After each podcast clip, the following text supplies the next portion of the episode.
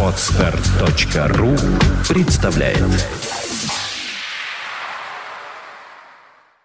Golden Hits. Fontanka FM. Виват. История. Здравствуйте, вы слушаете радио Фонтан КФМ. В эфире программа «Виват. История». Э, В студии ее ведущий Сергей Виватенко, историк. Добрый день, Саша. Кстати говоря, сегодня... Да, я уже хотела сразу вопрос задать, потому что некоторые слушатели интересуются. Фамилия Сергея Виватенко. Виватенко происходит от названия программы «Виват. История». Ну, само собой, конечно, пришлось поменять. А так Golden Farb. Вообще-то наоборот. Ну хорошо. Программа выходит при поддержке компании Весткол. Весткол всегда на вашей стороне. И нам нужно будет еще подвести итоги нашей исторической викторины. Я думаю, что ближе к концу мы это сделаем. Приз для исторической викторины предоставлен рестораном «Тепличные условия». Это сертификат на 1000 рублей на посещение ресторана по адресу набережная канала Грибоедова, дом 25. И сегодня мы отвечаем на ваши вопросы, вернее, я так сказала мы, э, потому что я буду, я, Александра Ромашова, от имени наших слушателей задавать их. Мы принимали их в течение нескольких дней последних. И Сергей Вилотенко будет на них отвечать. Постараюсь Э, честно ответить. Да, и давай тогда не будем терять время и сразу начнем. Марина спрашивает. Здравствуйте, Сергей. Пару лет назад смотрела фильм «Петр I. Завещание». Там были показаны последние годы жизни императора. Скажите, правда ли то, что Голая спина незадолго, Боярской. Помню. незадолго до смерти у него была молодая возлюбленная Мария Кантемир по фильму, Мгм. которая могла подарить ему наследника? И рассказать про Марию Кардемир или про Ну, то, был ли наследник? Да, правда ли, что у у него была подружка? А, подружек было у Петра Первого много. Э, Действительно, последние годы, ну, это вот год 22 где-то, вот, ну, еще три года до смерти, где-то два с половиной. Действительно, Петр, Канти- э, Петр Первый познакомился с, сем- э, с Марией Кантемир. А Мария Кантемир – дочка Дмитрия Кантемира. Помните, может, советский фильм такой «Дмитрий Кантемир» был? Кантемировский мост это... А, ну да, в честь, в честь него, Кантемировская дивизия. Ну, как не честь него, а то, что назвали. Он был господарем, э, гос- молдавским господарем. Ну, как бы князем, вели- великим князем Молдавии. А, вот. И, значит, была дочка. А у Дмитрия Кантемира была жена. Она была по фамилии Кантакузен. Кантакузен, дорогие радиослушатели, это царская фамилия Византии. То есть это как бы вот Мария, она была из другой ее брат Антиох Кантемир, это известный комедиограф, первый русский комедиограф. А, значит, да, вот они как бы имеют отношение к византийской династии, поэтому они достаточно были, а, ну, скажем так, славные, и с ними многие хотели породниться. Поэтому действительно Петр воспылал к ней любовью. Я точно не могу сказать, кто. Или семья Кантемира решила познакомить, или кто-то рассказал про то, что есть такая симпатичная, она как молдаванка была такая брюнетка а, с черными глазами, если видеть такие картины про нее. В общем, Петр Первый ее полюбил. Любовь была, и она действительно забеременела от него. А, и до такой степени он ее полюбил, она действительно была грамотная, очень грамотная, знала много языков, была хорошего образования. Она ее получила в Стамбуле у греческих монахов. И Петр ее даже взял в персидский поход. И вот в Астрахани она была на сносях, он остался, Петр поехал дальше воевать, и в это время она родила мертвого ребенка. По одной версии он был мертвый ребенок, а по другой версии он все-таки родился, но его как бы решили не показывать, и он умер позже. Так или иначе, э, не удалось. Э, хотел ли Петр I на ней жениться? Понимаете, вот тут немножко такие вот э, связаны последние годы жизни. На самом деле, последние годы жизни были достаточно большие. То есть в 22 году ему было интересно, но в то же время, в 22 году у него были нормальные отношения с Екатериной, своей женой. Но в 24 году Екатерина изменила Петру Первому с Монсом. Э, тоже немецкая фамилия из немецкой слободы. Боже мой, 300 лет прошло, и до сих пор измену вспоминают женщины. Ну, вот как бы э, Петр вспомнил об этом. Петр об этом вспомнил, отрубил голову Монсу, а, значит, поставил, э, значит, эту голову, э, значит, подарил Екатерине. А в то же время он обвинил Екатерину, что она его зародила сифилисом. А, так или иначе, последний вот год у них были очень плохие отношения. И Петр как раз в это время пробивал идею, что наследника престола назначает император.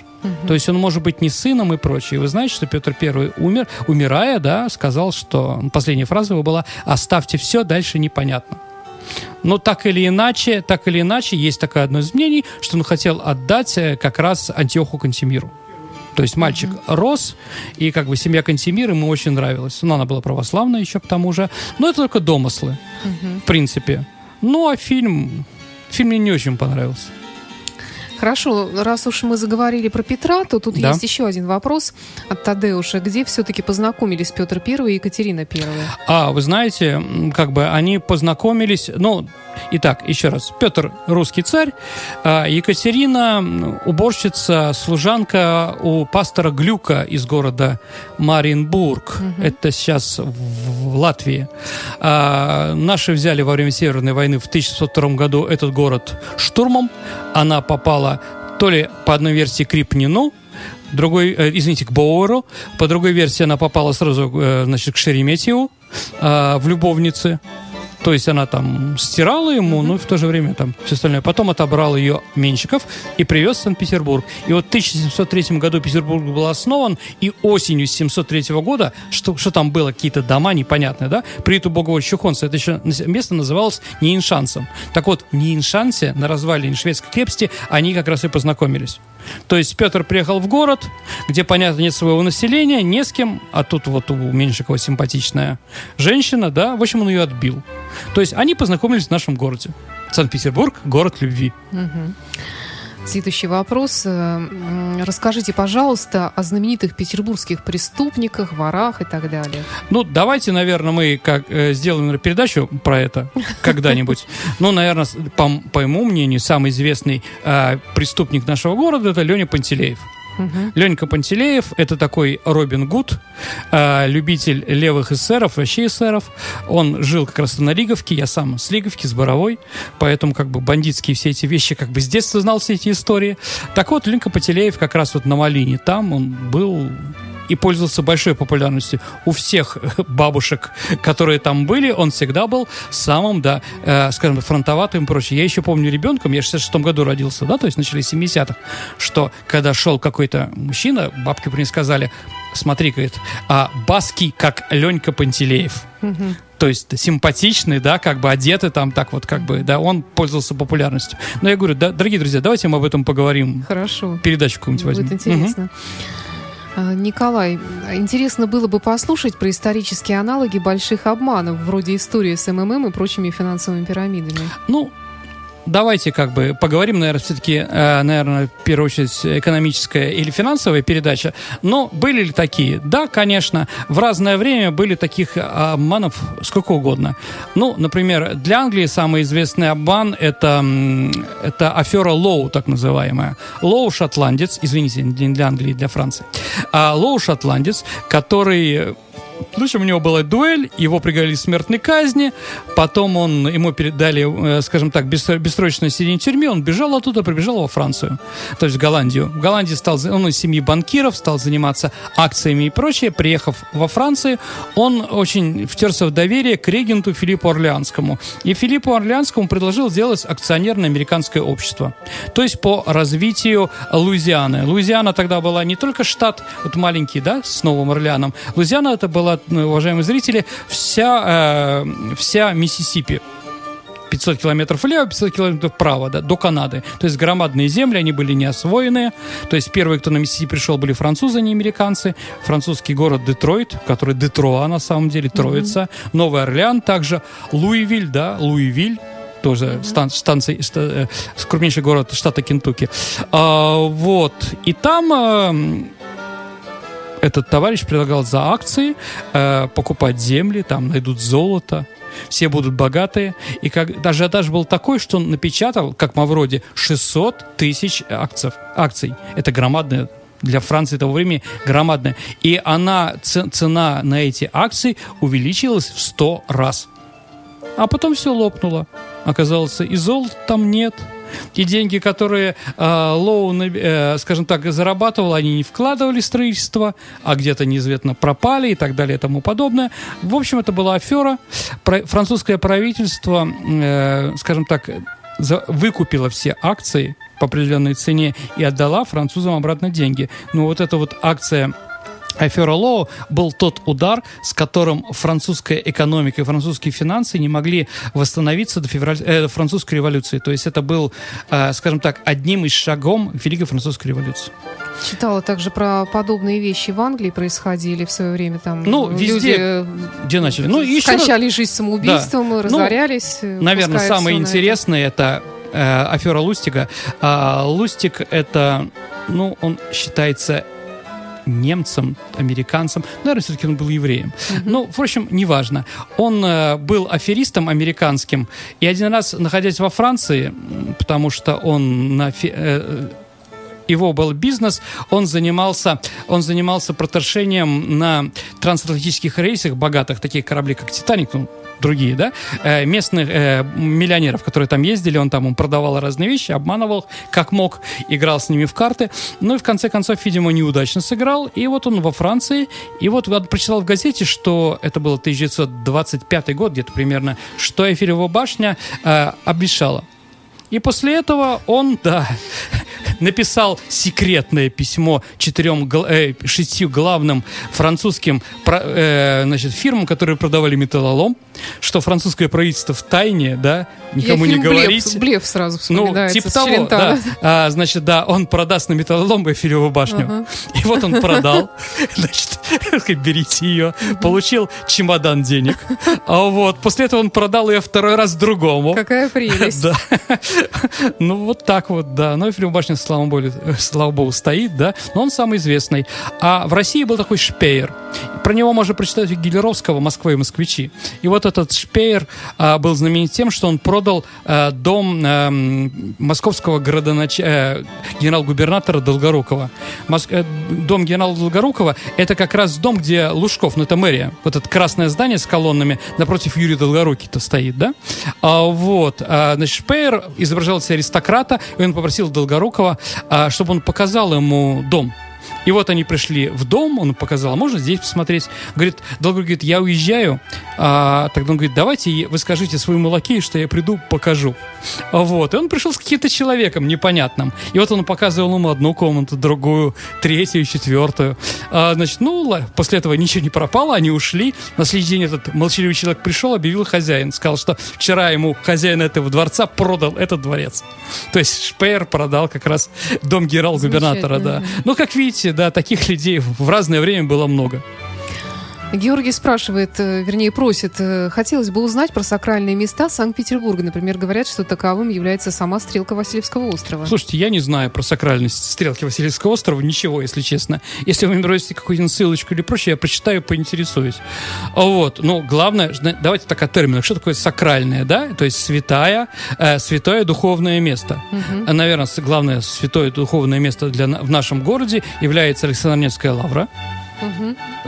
Ну, давайте так. У нас есть несколько покровителей нашего города.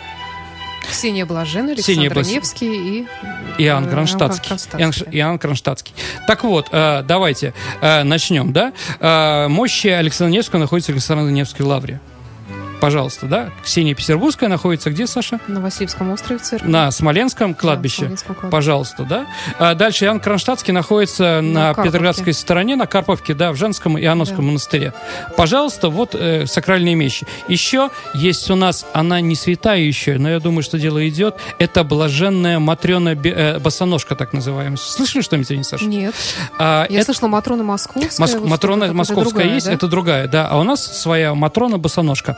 А, она жила в конце 19-го, в самом начале 20 века. Ну, на самом деле, она большую часть жизни провела в 19-м, а умирала в начале 20-го.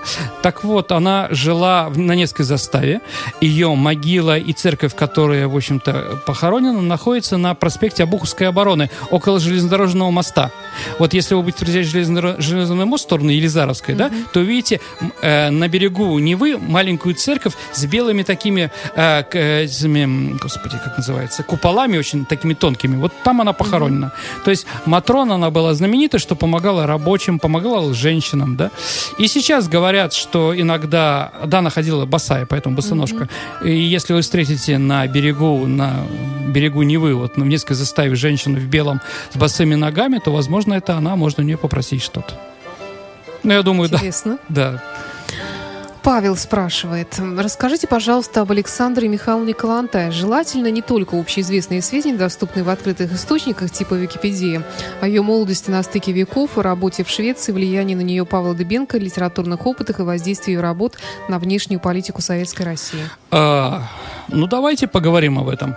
А, ну, я не знаю, что вы, Павел, знаете про нее, да? Так что я сейчас скажу что-нибудь, да, если что-то вы уже услышали, ну, извините. Я как бы, ну, не готовлюсь к передачам, да, поэтому как бы я не проверял Википедию на тему, что там про Калантай написано. Итак, фамилия Диамантович. Она из э, польской семьи, аристократической, польской дворянской семьи. Отец у нее был генералом. Она была очень симпатичная в детстве, в молодости. А, и как бы за нее, как вот когда она пошла в свет, за нее как бы боролись многие люди. Считается, считается, что а, в одно время в нее был влюблен наследник престола Николай Александрович. То есть Николай II, будущий, за ней ухаживал. Ну, я не знаю, это апокриф, это не апокриф, но я думаю, в Википедии этого нет. А, действительно, они встречались, встречались где-то вот на английском проспекте, там в каком-то особняке, такие были встречи, так или иначе, вот она начала с этого. Ну и стало скучно та жизнь, которую, э, скажем так, аристократическая такой вот бомонд ведет. Ей это было все неинтересно. И она искала что-то интересное и нашла в марксизме. То есть она заинтересовалась марксизмом, бросила своего мужа, поручика Калантая, а, значит, и ушла в революцию а, в революцию и как бы два направления, которые больше всего интересовали. Первое – это эмансипация женщин, что понятно. А в России это очень вопрос актуальный и сейчас. То есть она пыталась сделать все равной. И второе направление – это вопрос любви. То есть вот эта идея ее о половине стакана – то есть, да, то есть, э, ну, извините, о стакане воды, то, что совершить половой акт так просто, как выпить стакан воды. То есть вот она этим занималась. В начале, э, после начала революции много было такой ерунды среди, ну, понимаете, революция считалась, все должно измениться. Поэтому Казимир Малевич был востребованным человеком, он был комиссаром по делам э, искусств в Витебске, э, авангардисты, тот же самый э, Маяковский, который пишет стихи лесенкой, помните, да? Все это вот тоже было с революцией. Революция дала толчок, скажем так, крайним и радикальным направлением в искусстве и в том числе в человеческих отношениях. И вот она в это время была, она вместе с Инессой Арманд возглавляла, э, возглавляла женский, э, женскую часть Коминтерна, Коммунистического интернационала, они боролись за этим, там Клара Цеткин, Роза Люксембург, но в разной степени, да. Вообще, как бы, я не знаю, там, меня может кто-то там в чем-то обвинит, но вот Клара Цеткин и Роза Люксембург у меня не вяжется с женщинами. Ну, с эротизмом и прочее, mm-hmm. да? А вот Инесса Арманд и Калантай, э, Александр Калантай, они, конечно же, очень эротичные были и симпатичные. Знаете, дорогие зрители, есть красота как бы модная. Вот сейчас модна такая красота, да? Любим 90-60-90, блондинку или еще какой-то там размер груди определенный и так далее. Ну, в этом, в этом веке сейчас так, да? В прошлом веке была совершенно другая градация, понимаете, да? Так вот, но есть, есть э, красота на все времена. Вот я считаю, что у Инессы Арманд и у Александра Калантай она были красивые, на все времена красивые. Так или иначе, вот она порвала со своим, а, со своим э, окружением, со своим классом и шла в революцию. Поэтому, возможно, у нее было много мужчин, но она остала, оставила свой взгляд на матросе Павле Дыбенко. Павел Дыбенко матрос украинец из деревни, а, ничем как бы не прославился, был малограмотный, но, видимо, с харизмой и брутальностью. Вот, она пыталась с него сделать человека, но это было трудно. Вот, она ему писала интересные письма, учила, ну, пыталась быть, э, сделать с нее Элизу Дулитл, да? Но не получалось. В конце концов, он ее, в общем-то, бросил и изменяла и направо, и налево. Ну, что делать? У нее же были такие идеи. Это потом как Симона Бовуар и, господи, Жан-Поль Сартр. Угу. То есть, да, Жан-Поль Сартр говорил, если ты, Симона, говоришь о свободной любви, я тебя буду изменять право и налево, да, с молоденькими. А вот, а на Симону Бувар э, молоденькие как-то не сильно клевали, и поэтому она как бы была очень недовольна этим. С другой стороны, как бы, да, как говорят, за базар отвечай. Вот, и над ней э, э, Жан-Поль Сар издевался как мог. Также и с ней. А, политические какие-то взгляды Александра, э, Петра Дебенко, ну, никак на нее не отразились. А насчет международных, но она такая была активная, что надо было ее куда-то послать. Ну, вот ее послали послом. Сначала в Норвегию, а потом в Мексику, она была в Мексике послом нашей страны и закончила... Это в какие годы уже было? А, в 20-30-е. А, а затем и в начале Великой Отечественной войны ее направили в Швецию. Что интересно, в Швецию а, ее выслали в 1912 году за революционную пропаганду из Швеции. Ну вот она туда приехала послом. И как бы действительно Александра Калантай, она та женщина, которая помогла нам заключить договор с Финляндией. То есть, чтобы финны в 1944 году вышли из войны, именно она через своих друзей-банкиров и миллионеров шведских, такой Юхансона, они паровозы нам подставляли. Ну вот года два почитал, что Юхансоны накрылись, фирма такая. Но в то время она была знаменитой. Вот Юхансоны, а, кстати, эти самые Валенберги те же самые, которые, вот вы знаете, пропал посол в Будапеште-то, Валенберг. Вот через них она договорилась, потому что у, у них у многих а, были свои фабрики и заводы в Финляндии. Их, кстати, не бомбили во время войны, угу. благодаря Калантай. И вот через них был заключен договор, по которому Финляндия вышла из войны, и мы перебросили Карельский фронт, потом вот в третий, в третий белорусский и во второй белорусский фронты то есть оттуда. А, то есть она сыграла свою роль. Выдающаяся женщина. Выдающаяся женщина, да. Последние годы до своей смерти, по-моему, умерла в 52 году. Не знаю, может, я ошибаюсь. Ну, в общем, она была на полу таком сильном положении. Сталин ее не любил, потому что она была в оппозиции. Вместе с Шляпником она организовала очередную оппозицию в 21 году. После как раз этой оппозиции и было решение 10-го съезда партии о запрете фракций э, в, в ВКПБ. Значит, ну, всех расстреляли, ее не расстреляли потому что она так славила товарища Сталина, писала такие ему телеграммы поздравительные с его с днем рождения и прочее, прочее, что, в общем, отмолила, что ли, если так можно сказать, в кавычках, свою. Вот такая вот была женщина.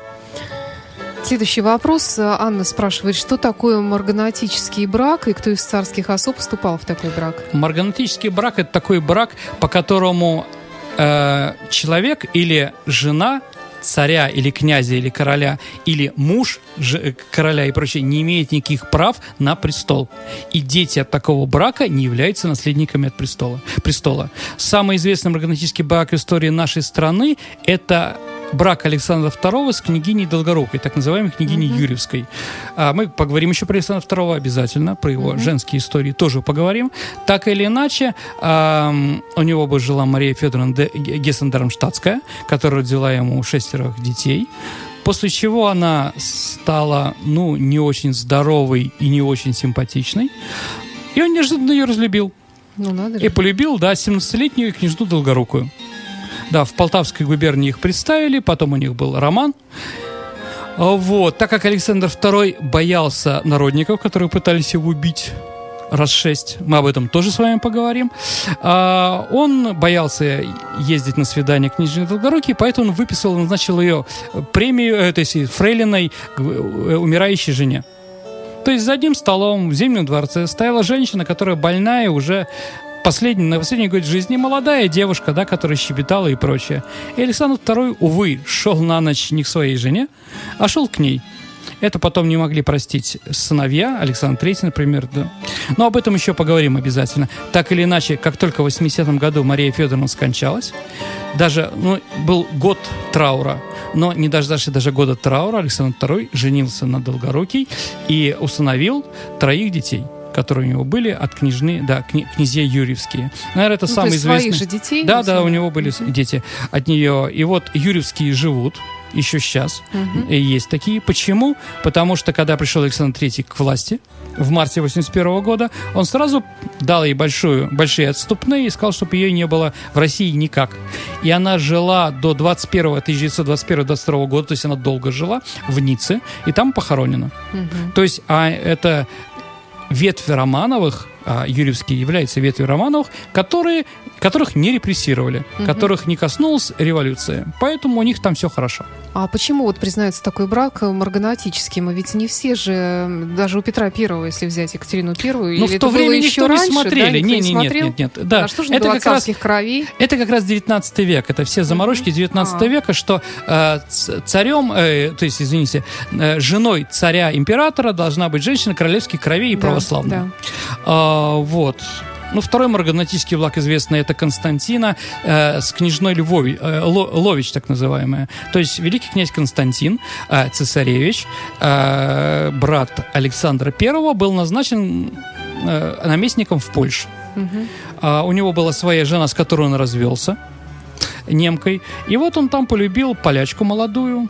Но ему запретили, да, после того, как он на ней решил жениться, Александр I в 23 году заставил его отречься от престола.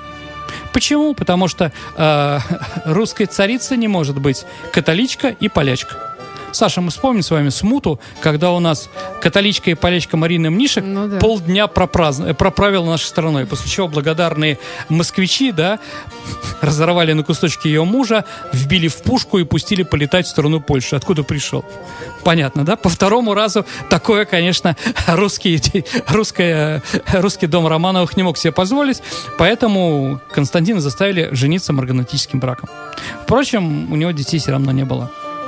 Давайте к следующему вопросу. Игорь из Киева пишет. Добрый день, регулярно слушаю вашу передачу. Спасибо. Прошу в следующем. а, осветите, пожалуйста, вопрос этнической принадлежности современных украинцев и русских. От каких народов в крови происходят сегодняшние люди?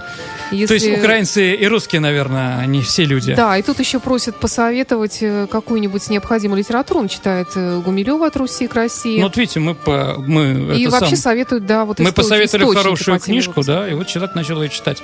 А, ну, давайте про источники я подумаю. А насчет э, украинцев и русских, конечно, и русские, и украинцы, мы происходим от э, восточных славян, которые жили э, на территории центра- э, на территории вокруг реки Днепр, да, это из которых потом появились белорусы, русские и украинцы. А на Украине много интересных сейчас мнений о происхождении украинцев. Они считают, что Украина это ничем не похожа на русских, то есть никакие не братский народ, а совершенно происхождение другое. Но также сейчас происходит в Югославии, где хорваты говорят, что они никакого отношения не имеют к сербам, хотя у них язык один и тот же, да? Хорваты говорят, что сербы появились в, пере- э, в перемешку от цыган и турок. Но это неправда. Это неправда. Ну, вот они как бы друг друга оскорбляют. Сейчас на Украине, конечно, много дивных разных а, мнений. Мне, как человек с украинской фамилией, они просто смешны. А, то есть Украина произошла не от того, не от слова «окраина», потому что она была окраиной для поляков э, и для русских, понимаете. А, а потому что были такие великое, великое племя Укры, которое жило на реке Одер. Действительно, один раз они упоминаются. Но упоминается где-то в третьем-четвертом веке, после этого не упоминается вообще. Но кто-то считает, что они вот произошли от укров. А один замечательный учебник истории на Украине мне показывали. Там вообще говорят, что от Инея произошли украинцы. Иней, дорогие радиослушатели, это герой э, произведения э, Э- Илиада. Ой, Эниада. Это продолжение как бы Илиады, в котором говорится, откуда произошли древние римляне, да? То есть Эней был троянцем, и во время, после штурма греками Трои он переехал в Рим и был основателем как бы древнего Рима. Но, как видите, он был основателем не только древнего Рима, но еще и украинской нации. Я считаю, что это, конечно, ерунда. Я думаю, что мы из одного, как бы, из одного места, единственное, единственное, я вот опять-таки к Гумилеву, наверное, обратимся. Гумилев считает, чем отличаются русские от э, украинцев. Он говорит, что русские это древние славяне, которые перемешались с татарами, а украинцы это древние славяне, которые перемешались с поляками и половцами. Ну, скорее, половцами, по мнению Гумилева. Ну, наверное, вот такое вот различие есть. Ну, Тогда еще тут тоже вопрос Мгм. от э, нашей слушницы, которая не ответите на мой вопрос, который я задала в прошлый раз. Почему только венгры и украинцы едят сало? А мы как бы мы не ответили в прошлый раз. Ну, вы, ну, наверное, просто вы времени не сокрыли. хватило. Да, нет, ну, у нас много было вопросов, на которые не успели ответить. Хорошо. увы. Извините, если я буду путанно об этом говорить. Итак, а, что общего у украинцев и у венгров? Они находились в приграничии с, с Османской империей. То есть, когда формировались эти нации, как раз рядом была степь, которая была приграничьем между Османской империей, турками и татарами, да, или венграми и турками. А, И свинину там не ели. Правильно. Нет, тут смотрите. свиней выгоняли? Все время татары и турки совершали набеги, Да. разбойничьи, да? А что? Они забирают то, что им выгодно. А, извините, свинину не едят. Поэтому сви- свинина как бы появилась там, первую очередь. Но турки и татары оказались хитрее. Они угоняли свиней и после этого продавали их там, как они там назывались, Самим же. гяурам, да, нехристиам, да, бусурманам и кем еще там, да, в общем, христианам. А, но венгры и украинцы оказались еще хитрее. Они стали делать только те породы, которые были очень тучные, чтобы их невозможно было гнать, понимаете, да? Вот, э, поэтому там вот... Плохо передвигались Да, на, на плохо тоненьких передвигались. лапках. Зато с большим э, толстым э, это самое задом, жиром, да, количеством жира, да. Вот этот жир на Украине солили, а в Греции, извините, а в Венгрии его паприкой покрывали. Поэтому шпик, да, появился. Да, да. Вот поэтому из-за того, что рядом была граница с Турцией, там и появилось сало. Ну Вот я пытался вот так Хороший, ответить. кстати, ответ, да. Арам спрашивает, у меня жена Рима. Батюшка во время ее крещения предложил поменять имя без объяснения причин, что в имени моей жены плохого. Ну, Арам, свя- я святцев не знаю. такого имени нет просто. Арам, давайте так, если вы армянин по имени, да, то, наверное, ваш батюшка посчитал, что это что-то там связанное, я не знаю, с, с армянским христианством, да, как бы спросите у батюшки, если он, христи... э, если он вашей э, э, Григорианской церкви, да, если э, батюшка русский, то действительно с- имя Рима, дорогие радиослушательницы, и имя Инна, Рима и Инна, в начале 20 века наш собор православной Русской Православной Церкви объявил, что Иннами и Римами никого из девочек не называть, потому что это имена мужские. Понимаете, да? Женское имя Инесса. А Рима, Ага. знаете, вот э, был такой олимпийский чемпион, э, литовский баскетболист Римас Куртинайтис. Мгм. То есть Рим – это мужское имя. А у нас это пошло. Но из-за того, что их нет абсолютно видно в списках православных имен, когда в 17 году произошла революция, была отделена э, церковь от государства, то начали искать какие там, да, ну, розы, клары, дроздропермы Ну и да, прочее. да. И вот имена, которые православная церковь от, отмени это самое, запрещает Инны и Рима. И вот их стали Надо тоже же. называть. Это Да. интересно. Поэтому я думаю, что батюшка именно поэтому, что нет такого имени. У меня подруга Жанна, она, когда крестилась, стала Иоанной. Ну, правильно, Жанна Да. это и Анна, да. По... Жанна это все-таки католическое случай. имя, да. Да, да. А здесь вообще это мужские имена. Поэтому, дорогие радиослушатели, рождаются девочки, не называйте их римами ни к чему. Ну, Хорошее имя, кстати. Ну. Ничего плохого. У меня Хорошо. была одна знакомая тетенька. Ладно, Саша, я вам разрешаю. Марина говорит, а можно ли сделать передачу на тему иностранцы в России? Спасибо. Ну, давайте, я как бы не знаю, смогу ли полчаса об этом говорить, ну, давайте я подумаю. Действительно, есть много интересного о том вообще, как взаимоотношения были чужих, да, И своих. Да, и своих. Э, Как вообще, было ли вот это вот гомофобия, было ли это вот, э, скажем так, э, ксенофобия в то Ну время, вот тут да? вот следующий, например, Мгм. есть вопросы. Много говорят о толерантности по отношению к людям другой веры, неправильной ориентации и так далее. А были ли в истории примеры народного недовольства, бунтов против иноверцев? Ну, сколько угодно, на самом деле. Ну, давайте, дорогие друзья, что значит иностранец, ну, немножко поговорим, да? Что значит иностранец, который переселился к вам, да? Это человек, который на вас не похожи. Ну, не лицом и прочее. Ну он, да. например, э, другой религии. Понимаете, если вокруг тебя все православные, а он иудей, это вызывает какие-то вопросы. Понимаете, да? То есть он как бы чужой, говорит на другом языке, у него другая культура. Ты просто не знаешь этой культуры, и ты про это много фантазируешь. И ясно, что если евреи и мусульмане, я примерно говорю, не едят свинину, а он, у вас в деревне начался падеж скота, свиньи, да, наверное, сделали это они, потому что им это, понимаете, да? Они не продают это и не едят это. Примерно. Таких сколько угодно было. Поэтому действительно крайними когда что-то происходило, были люди не главной национальности. Это, к сожалению, всегда бывает. То есть, да, отвечает за, за кого-то там. К сожалению, таких погромов было сколько угодно. Но если мы не будем говорить про советское время, но вот э, когда началась Первая мировая война, в Питер- Петрограде был немецкий погром. Об этом у нас любят говорить. Например, ам, эм, фирма, которая производила рояли Бекер, знаменитая, да, она была полностью уничтожена не знаю, почему Союзу русскому народу не нравились пианино, ну, да, рояли, да, но вот они их уничтожили. Вот как бы, да. А второе, они штурмовали здание германского посольства, оно находилось на Исаакиевской площади, где турист. Знаете, такое здание э, красным, красного гранита с колоннами такими, полуколоннами. Вот это здание германского посольства, наверху было, был такой истинно стоял с лошадью. Так вот его взяли, своротили и бросили в мойку. Тоже почему непонятно. Ну вот сделали такие вещи. Сколько угодно, на самом деле, таких вещей было и погромов. Но в России в меньшей степени, потому что Россия многонациональная страна. Это надо понимать. Но вот на окраинах России, на Украине, в Белоруссии, в Молдавии погромов было сколько угодно. В Баку были армянские погромы, в Ереване были азербайджанские погромы и прочее, прочее. Но это связано не с нашей политикой, не политикой Российской империи, а старинными историческими вещами, конфликтами, которые были между народами. Ну, мы поговорим на эту тему. Сейчас, Тедди пишет, сейчас угу. много говорят об отрицании Холокоста. Что может сказать господин историк по этому поводу? Господи. Ну, давайте так. А, что я скажу по эту тему? Уничтожали ли евреев немцы? Сто процентов. Абсолютно. И, конечно, немцы несут вину за это. Холокост был, его никак оспорить просто невозможно. Это факт, извините, поколения, да? Другой вопрос, другой вопрос, что некоторые историки, которые пытаются разобраться в Холокосте, у них возникают какие-то вопросы.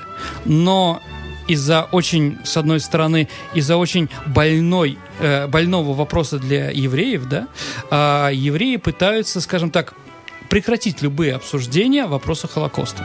Потому что они считают это внутренним делом и считают, что там нечего нового придумывать. Я тоже думаю, считаю, что это немножко неправильно. Если есть какие-то вопросы, давайте решать историками. Без каких-то без каких-то национальных предупреждений. Есть, есть какие-то вопросы, давайте решать. Но никто не отрицает Холокост. Ну, может, там просто какие-то немцы или какие-то Ну, на Украине какие-то публикации в последнее время там скандальные стали появляться. Ну, как раз ссылка на немецкие источники. Ну, вот на Украине кажется, таких много более чем странно разных вещей.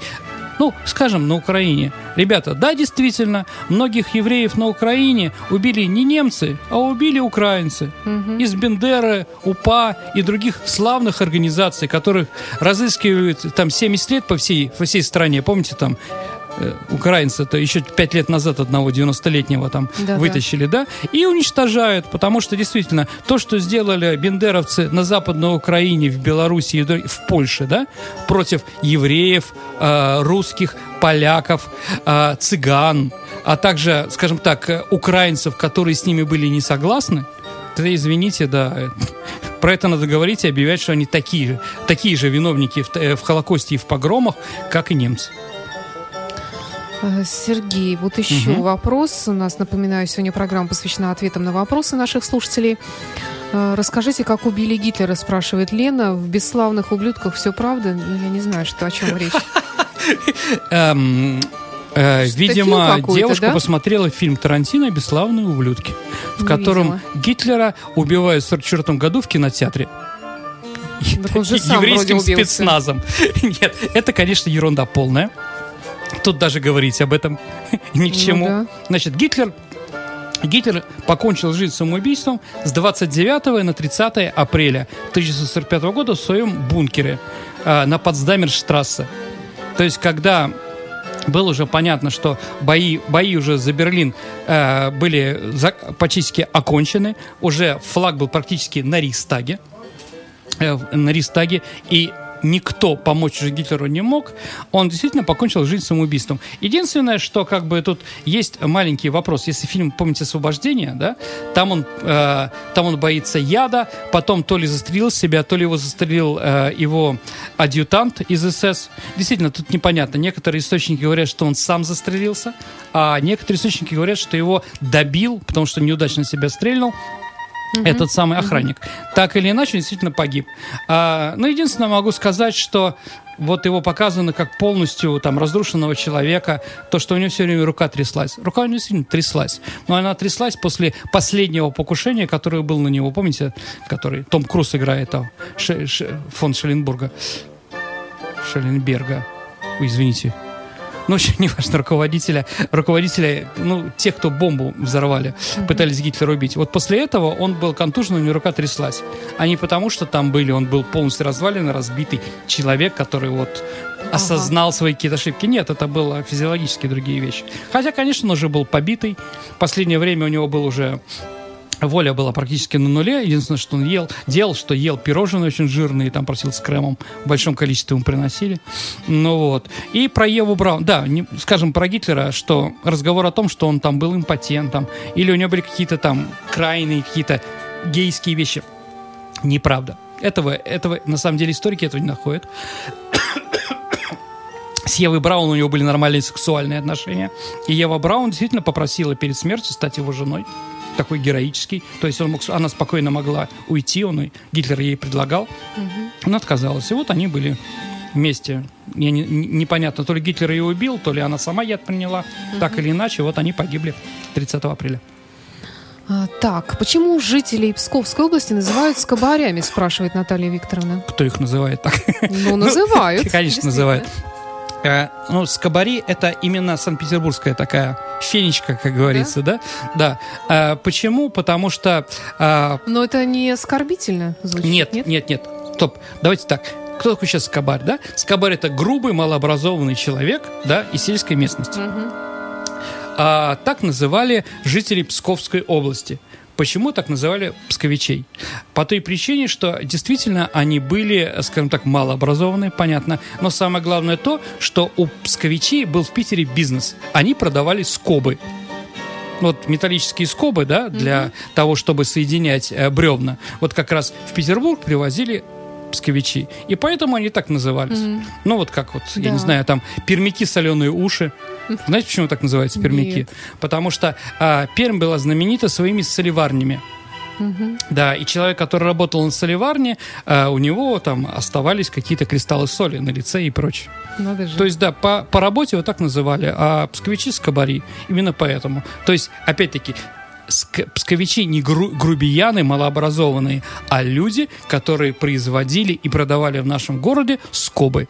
Поэтому скобари. Интересно, а петербуржцев где-нибудь вот так же тоже называют? По каким-то признакам? Ну, вы знаете, в Москве только фанаты ну, Спартака блокадники. и Динамо. Там, да, там крысы.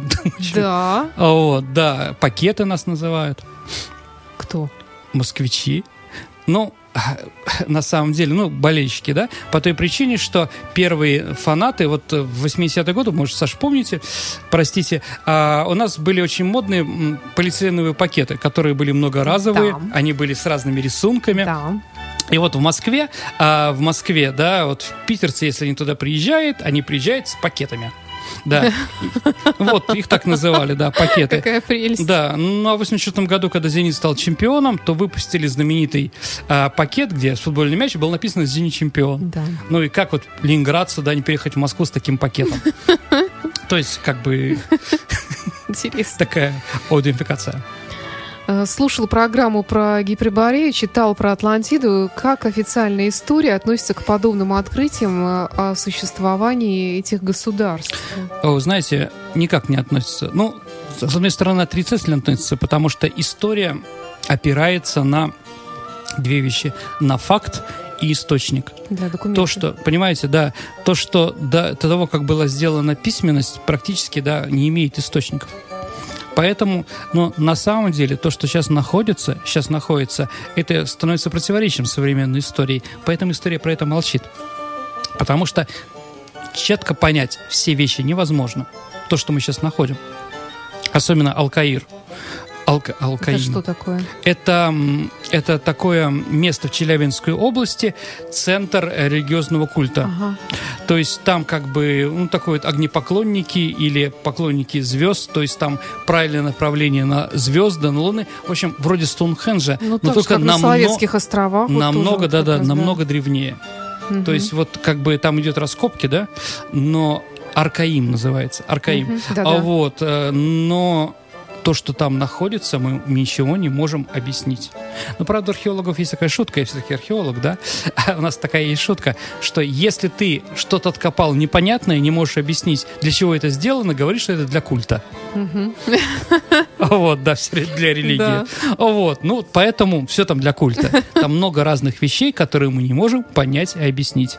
А то, что мы не можем объяснить, мы, современная наука, современная история не комментирует. Понятно.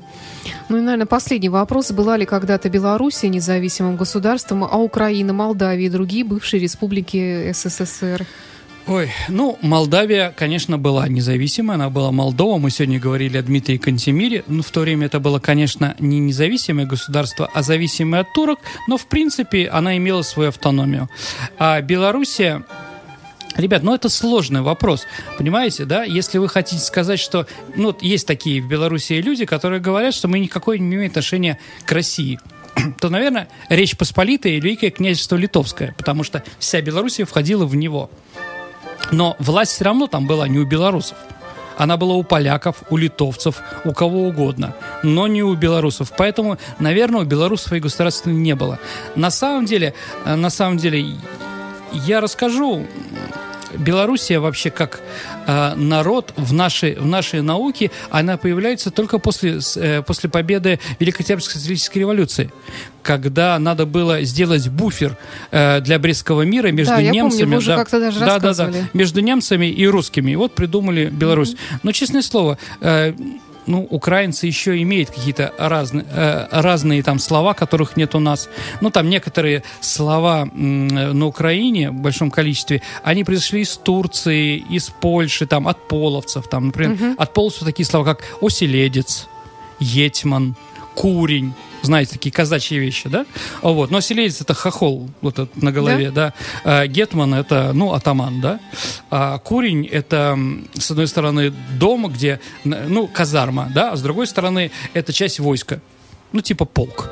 Да, то есть вот это половецкие слова в украинском языке. А в Белоруссии, в Белоруссии а, еще меньшее влияние. Там есть литовские слова и польские слова но в основном, конечно, русские, то есть влияние. А Россия и Беларусь, Беларусь, наверное, самые близкие друг другу народы. То есть, mm-hmm. ну, между нами различий очень мало. И, наверное, поэтому практически все белорусы говорят на русском языке а не на своем, который, в общем-то, придумали, придумала интеллигенция, пытается восстановить Нет, ее. Еще там есть такая тросянка, да? Такая есть. Ну, смесь всех языков. Да, да, да. Ну, да, да, да. Э, суржик такой да, приграничный. Да, да. Там они гэкают, там акают, там вот, какие-то вещи такие. Но это несерьезно, понимаете, Тудой, да? Сюдой. Угу, угу. Просто коверкают язык, мне кажется. Да, ну вот как бы они привыкли, понимаете, в чем дело, да? Вот эти все коверкования, они не городские, это сельские. Угу. То есть вот в сельской местности так говорили. Я думаю, что мы можем найти где-нибудь, э, я не знаю, в Рязанской. В Рязанской области тоже интересные какие-то такие слова. Да, которые... очень много. Да, не только в Рязанской. Да, ну вот и вы у нас, правильно. на вы, севере. Конечно, вы из Института культуры. Там об этом, да, там даже экспедиции этнографические и были. Поэтому я не думаю, я не хочу оскорблять белорусов и прочее. Государства не было. Украины государство, но оно было в 18 году, 1900, когда распался советский, э, когда Российская империя когда царь рухнул, да, угу. начались разные вещи, и вот советский, э, э, советская Россия и оккупация немцев, да, и вот появилась директория, потом появился Гетман Скоропадский, там были государственность, но она была там, ну, где-то год полтора самое большое, но она была несерьезная, и ее как бы сами жители Украины э, скажем так, ну, э, в общем, приказала надолго жить, свергли ее. Mm-hmm. То есть, действительно, эти нации не имели такой сильной государственности. Сергей, вот, угу. к сожалению, времени у нас не осталось. Давайте э, большое спасибо, во-первых, вам за интересный Пожалуйста. рассказ, как всегда, и такой разнообразный. Продолжим эту практику уже в новом сезоне угу. с осени. Э, и Давайте подведем итоги все-таки нашей исторической викторины. В прошлый раз мы говорили, был а, вопрос про Карибский кризис. Войне, да. да. Значит, какой президент США был президентом во время Карибского кризиса? JFK, Джефферсон Кеннеди. Джон да, Кеннеди. да, и вот одну из первых прислала правильный ответ Яна, наша слушательница. Прекрасно. 8 953 начинается номер ее телефона. Если не ошибаюсь, Яна у нас уже была победительницей, так что она знает, как получить приз. А приз для исторической викторины предоставлен рестораном «Тепличные условия». Сертификат на 1000 рублей на посещение ресторана по адресу канал Грибоедова, дом 25. Ну что ж, Сергей, э, небольшой отпуск мы устроим для программы «Виват История», ну, но... каждую, да, каждый э, вторник мы будем выходить. привычное время Да. в записи будут Да. одни из лучших выпусков. Саша, мы ждем вас. Да, я, я Приезжайте вернусь, быстрее. никуда не денусь. И напомню, что программа выходит при поддержке компании Westcool. Westcool всегда на вашей стороне. Кто бы Спасибо. сомневался. Сергей Виватенко, Александр Ромашов. До встречи. До свидания. On the air. St. Petersburg. Fontanka Radio. Скачать другие выпуски подкаста вы можете на podster.ru